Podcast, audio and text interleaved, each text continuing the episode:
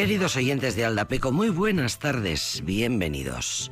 Las secciones de libros recién publicados llaman nuestra atención sobre el libro que cuenta la historia del cantante de ACDC, ACDC las vidas de Brian, así se titula, haciendo un poco de guiño a la película de Monty Python, Las vidas de Brian, que tuvo más de una, como cuenta en este libro publicado recientemente, que se está recomendando mucho, y no solo eh, para los muy fanáticos o rockeros seguidores de la banda, que son legión, eh, y no solo para eh, jóvenes, también viejos, no solo viejos, mejor dicho, también jóvenes.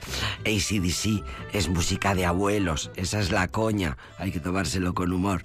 Bueno, pues como digo, el libro está firmado por el más longevo de los vocalistas de la banda australiana. Que nadie busque historia de la banda hay en el mercado suficientes y en las bibliotecas suficientes biografías. Este es, esto es otra cosa. Este es el relato de la vida de Brian. Desde su entrada en la banda va a sustituir al vocalista Bon Scott, mitificado primer cantante que ha sido encontrado sin vida en un coche un día de febrero de 1980. Una muerte, la de Bon Scott, que cuarenta y tantos años después sigue sin aclararse. Sus cercanos siempre han puesto en duda la versión oficial. Total, que la banda australiana busca cantante y encuentra a Brian, que ya se ha hecho una fama como vocalista y letrista al frente de su primera banda, Jordi. Cuentan las crónicas que eh, este eh, hombre, eh, Brian, no me salía el nombre, cuentan las crónicas que Brian encaja como un guante en la banda entra como un tiro, entra poniendo sus canciones, sus condiciones, proponiéndolo, sus, bueno, lo, que él quería hacer. Sus nuevos compañeros comprueban que Brian Johnson compone y escribe letras con rapidez, así que ya no le dejan escapar. Siempre se ha contado que ACDC, ACDC, ha sido una banda muy democrática, muy igualitaria, en la que sus componentes, bueno, estaban todos un poco en pie de igualdad eh, y efectivamente así se puede demostrar. Brian entró cobrando lo mismo que los fundadores. El libro cuenta la terrible, también eh, la terrible y casi total pérdida de audición que sufre Brian, que le mantiene de baja fuera de la banda durante una larga temporada. Pero la mayor parte de este libro que nos recomiendan las vidas de Brian, si lo queréis comprar, es un retrato del proceso de aprendizaje y de supervivencia de un proletario del rock en aquellos años 60 y 70 en una ciudad como Newcastle, nordeste de Inglaterra, ciudad que ha sido un importante centro de construcción naval durante la Revolución Industrial, que sufre la reconversión de los astilleros, los cierres de las minas de carbón, que es eh, en lo que se basa su economía, que sufre una enorme crisis, una historia que conocemos bien aquí por la proximidad de Bilbao y la margen izquierda del Nervión, una historia similar a la que vive la ciudad en la que ha nacido Brian, Newcastle, que en la actualidad es un centro de negocios, artes y ciencias, mira tú. Bueno, pues el caso es que Brian se tiene que buscar la vida en todo lo que puede, trabaja arreglando coches, eh, allí tiene la ocasión de crear su banda, Jordi, la primera banda. Eh, gracias a la abundancia de locales, esta es otra característica. Esto sucede en prácticamente toda Inglaterra la, y en Irlanda también. La abundancia de locales en el norte de Inglaterra eh, para actuar con su banda, los famosos Working Men's Club, que son locales, herencia del antiguo poderío sindical, espacios donde los obreros beben mm, cerveza más barata y contemplan actuaciones de todo tipo y juegan incluso al bingo. Bueno, pues gracias a estos Working Men's es relativamente fácil que Brian Johnson pueda tocar con su banda y consiga hacerse un nombre con su vozarrón agudo y sus trucos de escenario. Hace cosas muy espectaculares, se sube encima del guitarrista. Eh, bueno, hace cosas que hacen que su nombre corra por ahí. El caso es que mm, acaba en esta gran banda, acaba en ACDC y ahí cuenta en este libro muchas historias eh, por ejemplo, cómo, eh, es esquilmado por parte de la casa discográfica que le lleva literalmente a la ruina eh, con unos contratos, bueno, pues eso, lo que, lo que ha pasado siempre en la historia del rock, que ahora se cuenta más, antes no se contaba, pero eh, de qué manera a un trabajador, a un proletario del rock como era Brian Johnson, bueno, pues una multinacional discográfica le parte la vida y le lleva a la ruina y abusa de las condiciones de los contratos. Bien, eh, ACDC le salva la vida, le salva del desahucio, de la ruina, y así puede seguir adelante con su mujer y sus dos hijos. Pues ya os digo, si sois eh, gente joven, eh, aficionada a ACDC, si sois de los de siempre, de toda la vida de ACDC, eh, Las vidas de Brian, libro muy recomendable y de manera que no tendré otro remedio, me temo que voy a tener que obligadamente poneros hoy para arrancar esta música de abuelos, el rock de ACDC. We'll be right back.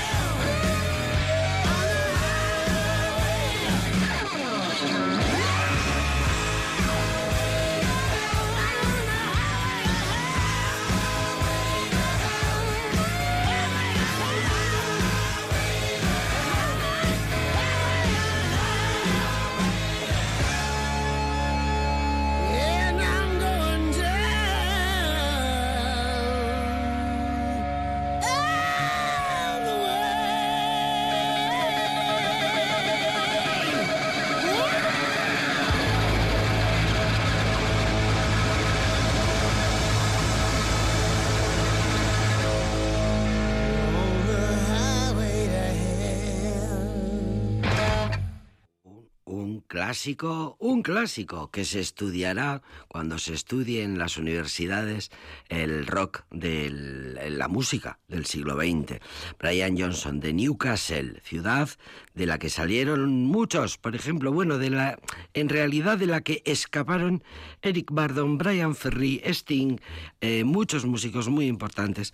Eh, bueno, siempre se ha sabido que Gran Bretaña ha sido una gran potencia en exportación de talentos musicales. Pues eh, siguiendo con este libro, Las vidas de Brian, no falta el capítulo que habla del inicio de Brian en las drogas. Un día cuenta que probó por primera vez un porro. Tenía 32 años, ignoraba por completo los peligros de beber en exceso o tomar cualquier tipo de drogas. En parte porque en mi mundo, dice Brian, nadie tenía dinero para drogas. Todos madrugábamos casi a diario para ir a trabajar, éramos unos currelas, así que lo de emborracharse hasta perder el sentido no era una opción muy sensata. Yo no había fumado un porro en mi vida y en cuanto a las drogas duras ni me las habían ofrecido ni conocía a nadie que las tomara. El porro en cuestión deja a Brian Johnson fuera de combate, cao en el suelo del estudio, así se lo encuentran y así lo cuenta en el libro y ahí empieza ese capítulo que inevitablemente aparece en todas las biografías de todos los rockeros en fin, las cosas son así. ACDC, que quiere decir literalmente corriente alterna, ACDC, corriente directa. Eh, también es un término que se utiliza en jerga, en, lenguaje coloquial, para eh, mencionar, para referirse a la bisexualidad. Brian Johnson es el cantante de ACDC, una de las bandas de rock más grandes del mundo, autor de dos libros que anteriores eh, eh, sobre coches, en realidad, porque es un gran aficionado a los coches. Y desde los comienzos de su carrera al frente primero de la banda británica Jordi hasta entrar en ACDC. Eh, bueno, y en su haber hazañas musicales, como por ejemplo su debut en su obra magna de 1980, Back in Black, que se convierte en uno de los discos más vendidos de todos los tiempos. La vida salvaje y la carrera del legendario rockero garantizan una lectura fascinante. Y así lo dicen las eh, crónicas, las críticas, eh, las recomendaciones de este libro recién salido. Y, bueno, pues una manera de conocer más a, nuestros mitos musicales. Eh, música para entretenernos, historias para contar y para entretenernos en este ratito hasta las cuatro en este programa que se llama Aldapeco.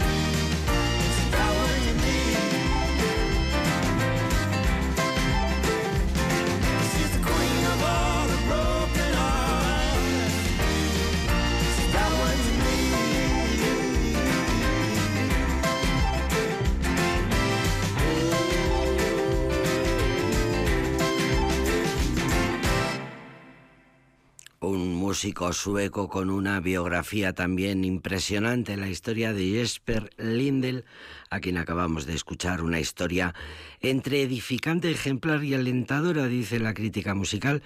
Es eh, lo que le pasó a Lindel a los 13 años. Eh, cuenta la historia que era la gran promesa nacional del fútbol sueco, un chico muy tímido, huidizo, pero un genio precoz del fútbol, hasta que sufrió una gravísima lesión que le tuvo varios meses confinado en una silla de ruedas.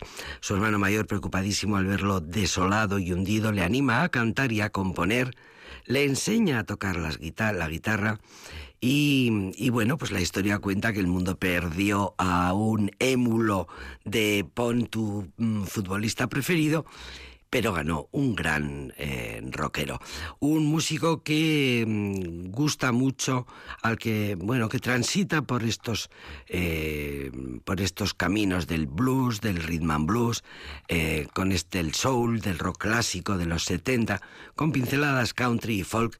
La crítica musical califica de excelentes sus discos y la verdad es que da mucha alegría escucharlo. Se llama Jesper Lindel y, lo solemos poner, lo solemos seguir, seguimos su pista en Aldapeco.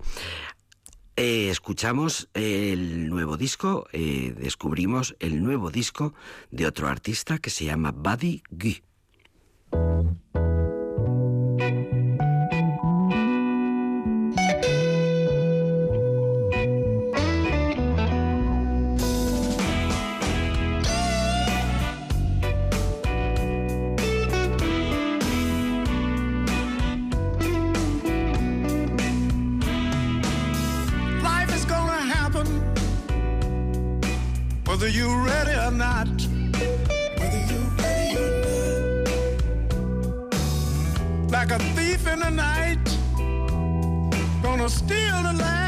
Last cent you got.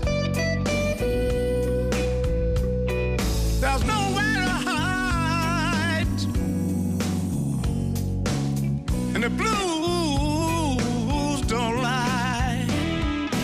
Daddy died in '67. Mama died in 68. So I went to San Francisco to forget about the pain. Sonny boy went to Little Rock.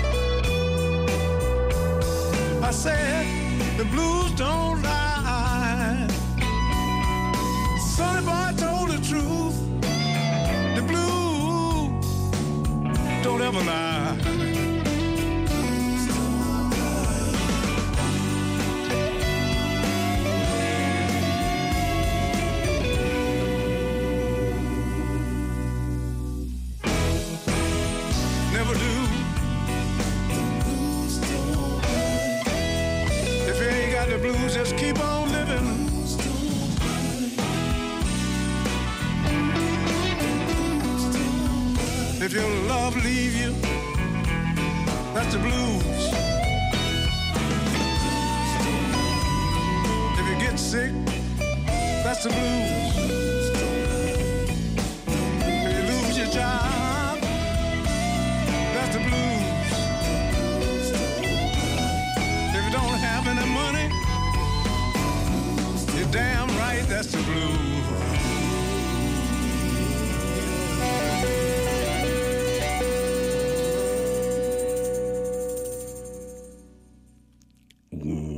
Guy, que se coloca en el lugar número 30 según la revista Rolling Stone, que es esa revista que hace listas, entre los 100 mitore- mejores guitarristas de todos los tiempos. Eh, George Buddy Guy, de 79 años eh, de edad, es un guitarrista, mira cómo canta, este es un disco de 2022, prácticamente recién salido, es un guitarrista y cantante de blues estadounidense, originario de Luisiana, conocido por ser un innovador de la guitarra dentro del llamado blues de Chicago. Ha sido y es una de las mayores influencias para muchos guitarristas como Jimi Hendrix, Eric Clapton, Jimmy Page, Jeff Beck, John Mayer, podríamos citar muchos más. En los eh, años 60 tocó con Maddie Waters como guitarrista de sesión. Eh, empezaron a buscarle para sus sesiones y grabaciones eh, grandes grupos.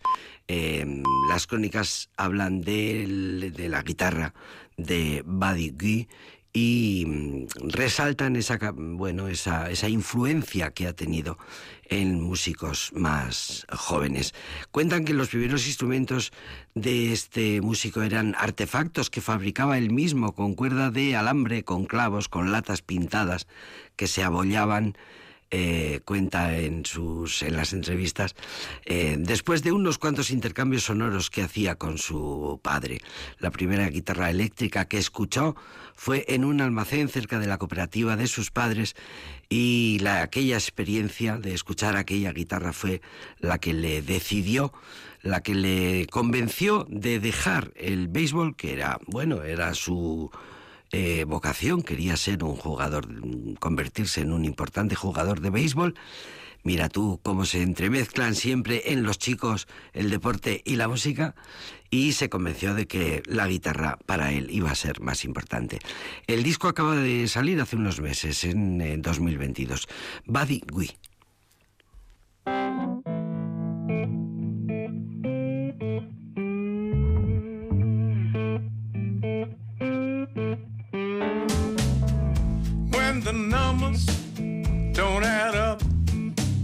How can one man have that much luck? Mark the cards, load the dice. Everybody has got a price. Follow the money. See where it goes. Follow the money. That's all you need to know. Shady business smelling funky. Follow the money.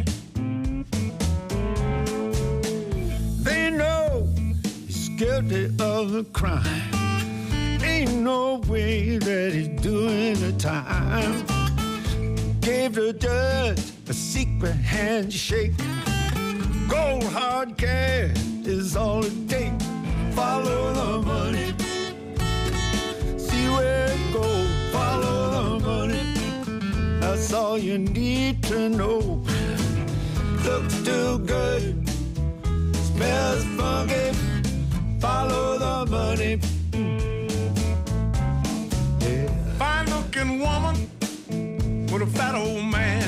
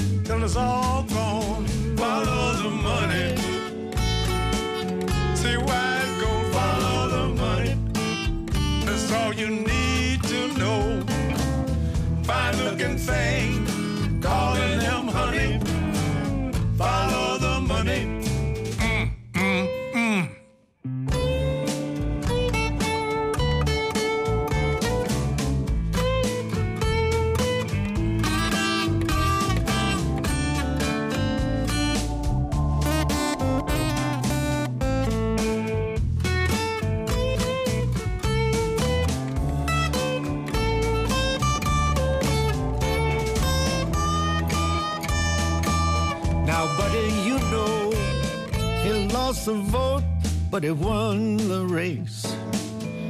Got the whole town on the take. They're in his pocket, they're on his side.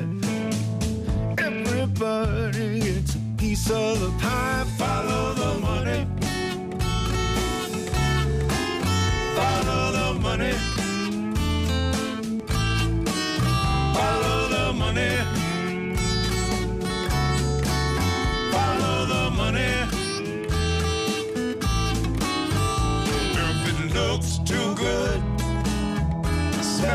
Funky, follow the money. Well, I've been trying, buddy, you know.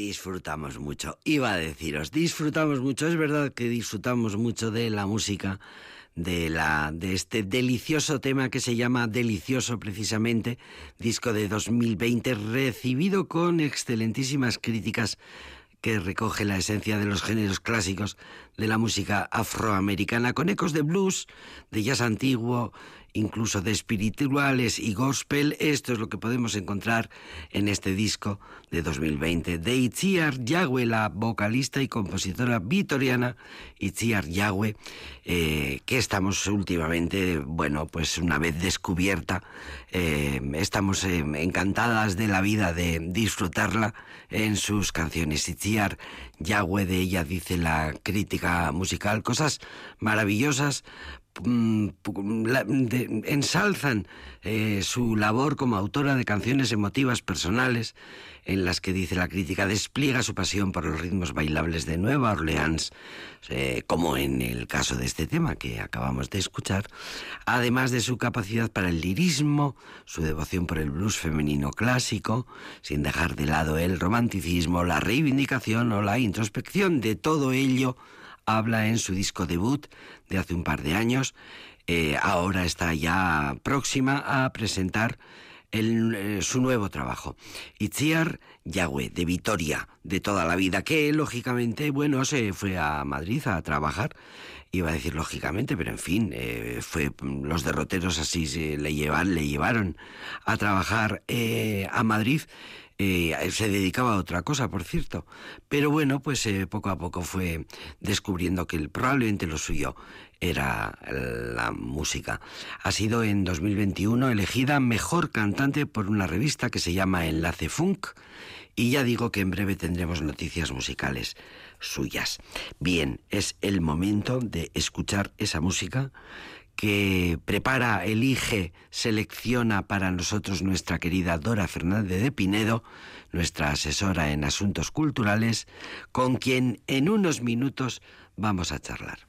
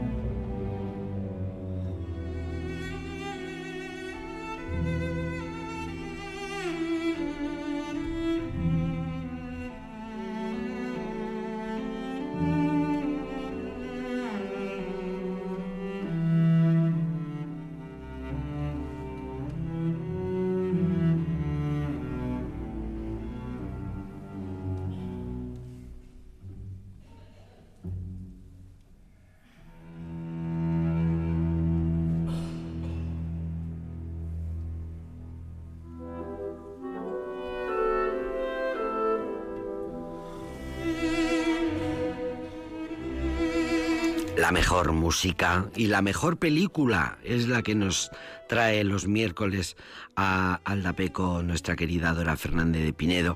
Por cierto, antes tengo que deciros que no es nada fácil hablar de una película al detalle sin contar ni una pizca de lo que pasa en una película. Es un arte muy difícil de seguir, por cierto, de practicar. Eh, ella lo tiene, ella lo tiene, como tiene el arte de elegir las mejores músicas para iniciar esta charla. Hoy con un gran violonchelista, querida Dora, bienvenida, buenas Ah, tardes. Sí.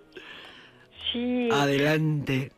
Adelante. Bueno, Buenas buenas, tardes. tardes. Yo estoy encantada de poder decir eh, hoy, eh, bueno, pues eh, hablar de este concierto para violonchelo de Elgar, un casi contemporáneo nuestro. eh, bueno, pues murió en 1934 y ha sido eh, uno de los compositores ingleses más eh, mm, aplaudidos, más reconocidos, más respetados eh, y más premiados también. ¿eh? Y además con una vida, Elgar, que que bueno, es verdaderamente ejemplar, digno de novela, de relato, de alabanza, pero vamos a decir por qué lo traemos. Pues efe- efectivamente, lo traemos porque su concierto para violonchelo es el nudo, diríamos, el nudo de que va a generar, eh, bueno, pues la peripecia, por llamarlo de alguna manera, de la película que vamos a comentar. Bueno, Elgar eh, tuvo una, una vida verdaderamente digna de relato. ¿Por qué? Bueno, pues porque nació en una familia de muchos hijos, creo que eran 14, y su padre pues era un violinista y además era concertista, nació en Inglaterra, concertista de la eh, de tocaba el órgano en la iglesia de eh, la localidad, de la ciudad donde vivían, no era Londres. Bien, bueno, pues, pero además puso, ya su padre era un hombre pues verdaderamente generador de, de ideas, ¿verdad? Porque resulta que mm, puso una tienda de venta y, y reparación de instrumentos musicales y sobre todo el órgano. Entonces este señor, su padre, que eh, tocaba el órgano en la iglesia y que además le llamaban de las casas, pues en fin, ya estamos hablando del siglo, finales, de, finales del 19, Primeros del 20. del 20, Sí, sí. pues de casas acomodadas. Le llamaban para que arreglara, para que templara, para que afinara los órganos. Y su hijo, que no tuvo, eh, Edward Elgar, el autor de este concierto para violonchelo, que no tuvo una enseñanza, un aprendizaje eh, académico reglado, sin embargo, era el ejemplo, yo creo, más vivo, o de los más vivos, de permeabilidad y de deseo de aprender, mm, de beber de todo aquello que se le ponía a, a tiro por delante. Un Por lo tanto, autodidacta. en la iglesia donde su padre eh, mm, tocaba el órgano, pues había una, una biblioteca. Y él ahí estaba siempre leyendo aquellos libros, mm, eh, informándose de cosas, sabiendo cosas. Pero además, cuando su padre iba a las casas a arreglar, a, o a- Afinar los mira, pianos. los órganos, afinarlos, pues ahí estaba también él aprendiendo. Por lo tanto, pues así se fue haciendo hasta que ya, y indudablemente, pudo adquirir, bueno, pues unos conocimientos, diríamos, académicos. Eh, pero fueron triunfos desde el principio. Y tengo que decir que uno de los personajes, por llamarlo de alguna manera, una de las personas más importantes e influyentes de su vida, fue su mujer. Su mujer, que era una mujer cultísima, una mujer que había nacido en la India, cuando la India estaba colonizada por Inglaterra. Su padre era un general y era una mujer muy mm, eh, culta, sabía muchos idiomas, eh, escribía poesía. eh, y además, pues resulta que cuando su padre muere y va a Inglaterra para acompañar a su madre viuda y, en fin, vivir con ella, pues ella creyó necesario aprender música. Y entonces le encontraron un profesor de violín y este era Edgar. ¿Sabes qué bonito? Qué novela tan preciosa. Sí, sí. Entonces, Se enamoran. El profesor de violín, Sí, sí. pues se enamoraron. Pero la familia no lo veo bien. El padre ya había muerto, pero en fin, los hermanos y la familia que rodeaba eh, a, todos, pues le parecía que, que bueno, que no estaba a la altura. ¿Eh? Era al fin y al cabo un músico sin un sin una renta eh, fija, sin un sin un patrimonio y que, y que era poco. Claro. Pero sin embargo, bueno, ellos siguieron adelante, se enamoraron, se casaron y precisamente de esa obra que es la más eh, bueno, pues mm, conocida de Elgar, que son las variaciones enigma, fue ella la que inspiró esta obra a Elgar, la que en una ocasión, oyéndole improvisar, oyéndole jugar con el piano, le dijo que eso era una cosa muy bonita que eso era una cosa muy bonita, que siguiera adelante con eso.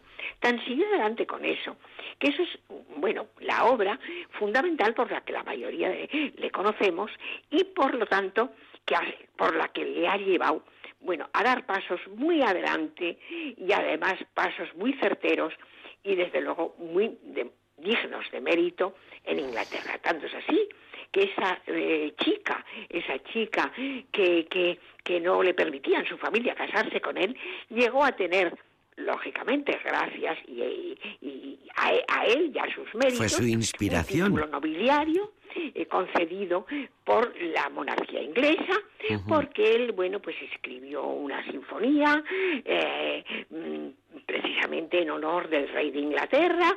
También escribió una composición musical para las que entonces eran princesas la reina Isabel que acaba de morir y su hermana Margarita y bueno, pues en fin, esto es así a grandes pasos la vida de este hombre insigne que era Edward Elgar, que, ya acabó siendo Sir. avanzada su vida compuso este concierto para violonchelo. Este concierto para violonchelo, que es, como digo, el nudo, que es el comienzo de la peripecia de la película que vamos a comentar ahora.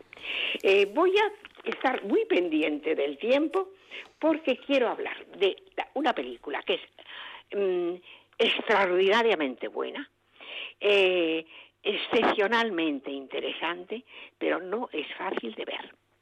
¿Por qué digo que no es fácil de ver?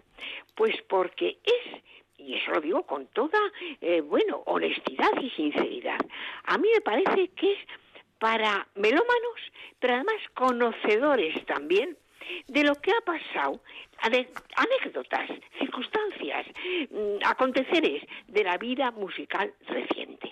Porque en a lo largo del guion de esta película, que es excelente, van a aparecer personajes, nombres de directores, de, de- de instrumentistas, mm, de críticos musicales, todo lo que, lo que ha estado a la orden del día y sigue estando, o hasta hace poco, está en, en esta película. Bueno, con una interpretación de Kate Blanchett absolutamente excepcional excepcional.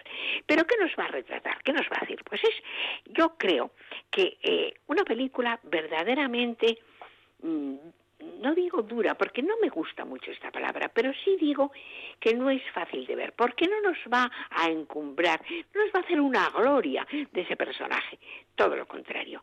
Nos va a mostrar una mujer que está mm, repleta, rebosante de mm, bueno, cualidades, cualidades que no son beneficiosas, porque están presididas por la soberbia, por la ambición y desde luego por la tiranía.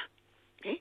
Por está maravillosamente interpretado, pero es una mujer que, mm, bueno, está en la cumbre ¿eh? de la música en Alemania, tanto es así que es directora de la Filarmónica de Berlín. Tengo que hacer un inciso para decir que vamos a ver en esta película la Que se titula el auditorio de la Filarmónica de Berlín y que, bueno, los que hay- hemos tenido la suerte de estar alguna vez ahí, pues digo, hombre, mira, pues ahí estuve yo mm, escuchando una obra. Bueno, ella es la gran reinona, ella es la gran artífice y toda la, peli- la película va a empezar por una entrevista que le hace, además es real, quien le hace la entrevista es verdaderamente una persona vinculada al periodismo, de la noticia y desde luego de la música. Es un personaje real. Y hace una entrevista y le pregunta muchas cosas. Y entonces ahí nos abre un primer capítulo donde va a estar presente pues la vida de esta mujer, sus ambiciones, lo que hace, lo que le gusta, cómo dirige, cómo, cómo mm, bueno, cómo, cómo actúa, porque eso también es una actuación. Y eso es, mm, bueno, un episodio que a mí me encantó, pero sí considero que igual es un poco largo para que esa es una persona que de sobre eso porque porque no haya leído igual nada de pero sin embargo hay que verlo con atención. Porque yo tengo que decir que hasta esa entrevista, que se puede hacer larga y con la que juega el director, a mi modo de ver, de una manera muy hábil, porque ya se está creando amigos. Es decir, el que ha permanecido en el cine hasta que esa, esa entrevista ha finalizado, ya lo tiene a su favor. Y esa ya le ha puesto el plato difícil. ¿eh? Eh, el plato menos, menos digerible, ya está. A partir de entonces, todo es mm, es un thriller indudable ¿eh? porque tiene bueno toda la toda la agilidad tiene toda la intriga tiene todo el, el, los pasos que debe llevar una o que lleva una película o una historia intrigante a ver cómo termina y bueno pues esa mujer que está rodeada diríamos que de de súbditos ¿eh? porque ella manda y gobierna. Pero ella manda y gobierna desde la tiranía, desde la imposición, eh, desde el orden y mando, desde la desconsideración, desde la, absoluta voluntad. No le importan absolutamente nada a los demás. Pero, como un buen cine, siempre te da claves para, para interpretar cosas. Mm, cuando la película va avanzando, y entonces, bueno, esta película, como tantas otras de actualmente, pues un poco trata del ascenso y la caída, ¿no? Y sobre todo una cosa muy importante es por qué hoy una persona puede estar despedida de su puesto de trabajo sin causas, diríamos que legales, sino simplemente porque no es conveniente. Ese es otro aspecto muy importante, muy importante de esta película. En esta película se trata de una mujer, como digo, con esa, con ese poderío, que además, mm, bueno, es una mujer que es lesbiana, es una mujer que, que maneja a todos los que tiene alrededor, pero no solo los maneja, es que los atemoriza. Pero bueno, pues en la vida muchas veces eh, tantos méritos, pero rodeados de esos, eh, esos aspectos de la personalidad insaciables de poder, insaciables de poder, pues bueno, no tienen eh, un final coherente con lo que ha sido su ascenso. Es un poco como, bueno, pues en fin, eh, Sunset Boulevard, ¿no? el, la caída de una estrella. Pero esta película tiene mucho, mucho mérito. Vamos a escuchar la Quinta de Mahler, porque el adagio de la Quinta de Mahler está presente en esta obra, porque es la obra que le va a llevar, que le va a catapultar al gran éxito.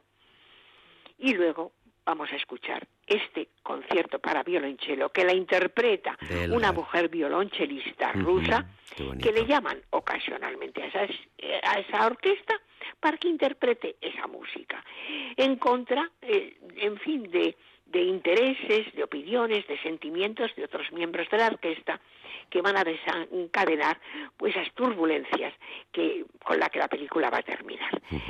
Y, bueno, pues no tengo mucho más tiempo, pero... pero la película se llama Tar, la protagonista es Kate Blanchett, eh, está nominadísima a los Oscars. Efectivamente, bueno, está, yo creo que es el Voz Populi. La quinta de Mahler todo el rato. Claro, Sí, pero que no a la gente como como se llama Tar porque es el nombre, el nombre de, la, directora.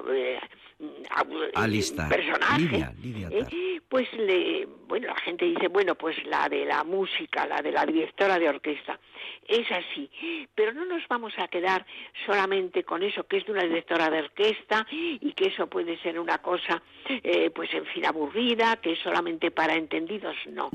Hay que ir al cine yo creo, pues, en fin, eh, viendo, mm, viendo más que a, una, que a un argumento, yendo más que a una anécdota y sobre todo, pues, en fin, eh, quedándose con tantas cosas que una buena película, que un, que un buen cine pues los va a proporcionar. No se puede mm, eh, utilizar el tiempo con mayor precisión, no se puede hablar tanto de una película y tan bien sin contar absolutamente nada. Esto es un arte. Y, y además tenemos la música y tenemos a Eduard Elgar que acabó siendo Sir y dos historias por una. eh, lo, lo cuentas maravillosamente bien y nos encanta tenerte y te agradecemos Pues muchísimas muchísimo. gracias, un abrazo, yo también. Muchas gracias, Dora Bueno, Fernández de un Pinedo. abrazo, Un abrazo, gracias.